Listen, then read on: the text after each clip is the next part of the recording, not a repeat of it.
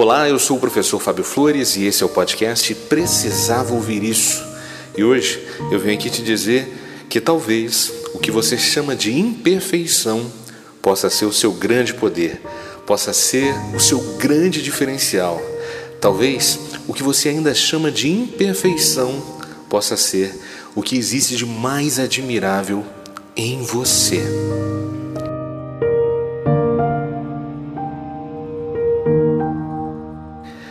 A mensagem de hoje é uma sugestão da psicóloga Daiane Bussolaro. Ela estava lendo um livro, o título do livro é Deixe-me apresentar você. Descubra sua verdadeira identidade, da autora Talita Pereira. E durante a leitura desse livro, ela encontrou uma passagem tão interessante que ela sugeriu que eu compartilhasse com você. É isso mesmo, com você que escuta o podcast precisava ouvir isso. Então, foi exatamente isso que eu fiz. Eu li esse trecho do livro e vim aqui compartilhar com você. E o trecho é exatamente esse. Eu ouvi uma história certa vez sobre um carregador de água na Índia. Ele tinha dois potes grandes pendurados em cada extremidade de uma vara que ele posicionava por trás do pescoço, na nuca. Um dos potes era perfeito e sempre se mantinha cheio de água no fim da longa caminhada da fonte até a casa do seu senhor. O outro pote tinha uma pequena rachadura e, quando chegava ao destino, estava com água apenas pela metade. Todos os dias, durante dois anos, o carregador indiano entregava apenas um pote e meio de água para a casa do seu senhor. É claro que o pote perfeito sentia orgulho das suas realizações, afinal, era perfeito em realizar o seu propósito. Já o pote rachado, ele se envergonhava. Ele se envergonhava das suas imperfeições. Ele sentia-se infeliz, muito infeliz por só poder realizar a metade daquilo que ele havia sido destinado a fazer. Depois de dois anos considerados como fracasso para o pote imperfeito, ele falou com o carregador de água o seguinte: Eu sinto vergonha de mim mesmo e quero te pedir perdão. O carregador disse: Perdão por quê? Do que você sente vergonha? E o jarro, aquele jarro imperfeito, disse: Bem, durante esses dois últimos anos, eu só fui capaz de entregar metade da água todos os dias, porque essa rachadura no meu lado deixava a água vazar durante o caminho de volta até a casa do mestre. E por causa das minhas falhas, você precisava fazer todo esse trabalho sem receber o valor total dos seus esforços. Eu fico triste por isso. O carregador de água sentiu pena daquele velho pote rachado e, dentro da sua compaixão, ele disse: Quando voltarmos para a casa do Mestre, eu quero que você observe as lindas flores ao longo do caminho. E realmente, à medida em que eles subiam a colina, o velho pote rachado percebeu as belas flores selvagens ao seu lado do caminho. Mas no fim da trilha, ele ainda se sentia mal porque metade da água tinha vazado novamente. Então o carregador de água disse ao pote: Você percebeu que só havia flores do seu lado do caminho?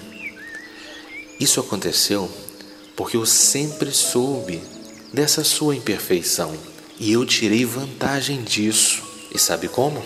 Plantando sementes de flores do seu lado do caminho. Todos os dias, enquanto a gente caminhava de volta da fonte, você regava sementes e durante dois anos eu colhi essas belas flores para decorar a mesa do meu mestre. Se você não fosse exatamente como você é, ele não teria tido essa beleza para enfeitar a casa. Só porque você foi exatamente como você é.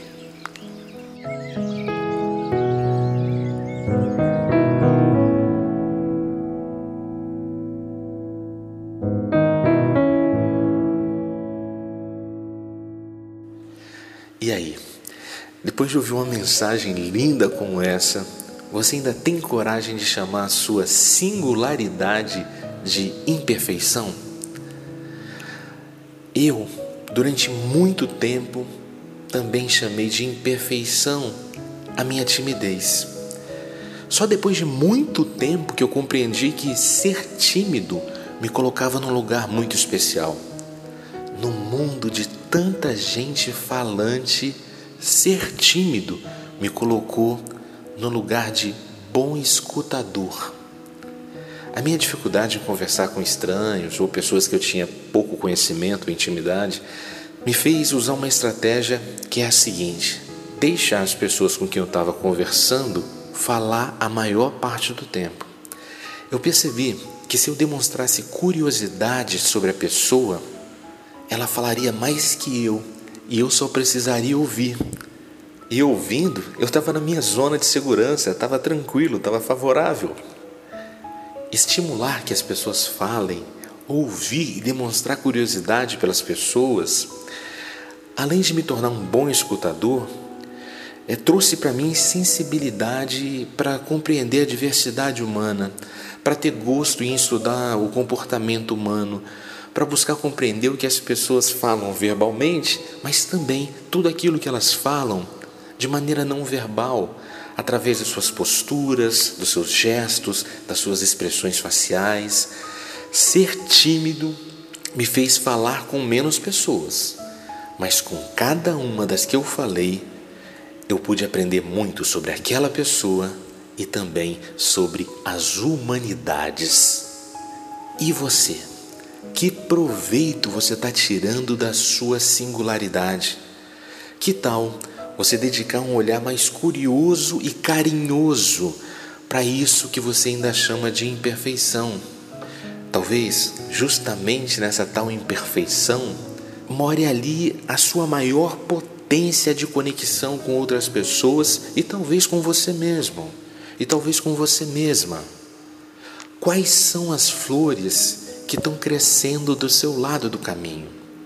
O seu jarro pode estar tornando o seu caminho mais bonito por muitos motivos que talvez você ainda não viu por ficar apenas olhando para a água que se vai. Ao invés de olhar para a água que se vai, se permita hoje, ao menos só hoje, ao menos só por hoje, olhar para a beleza do que fica.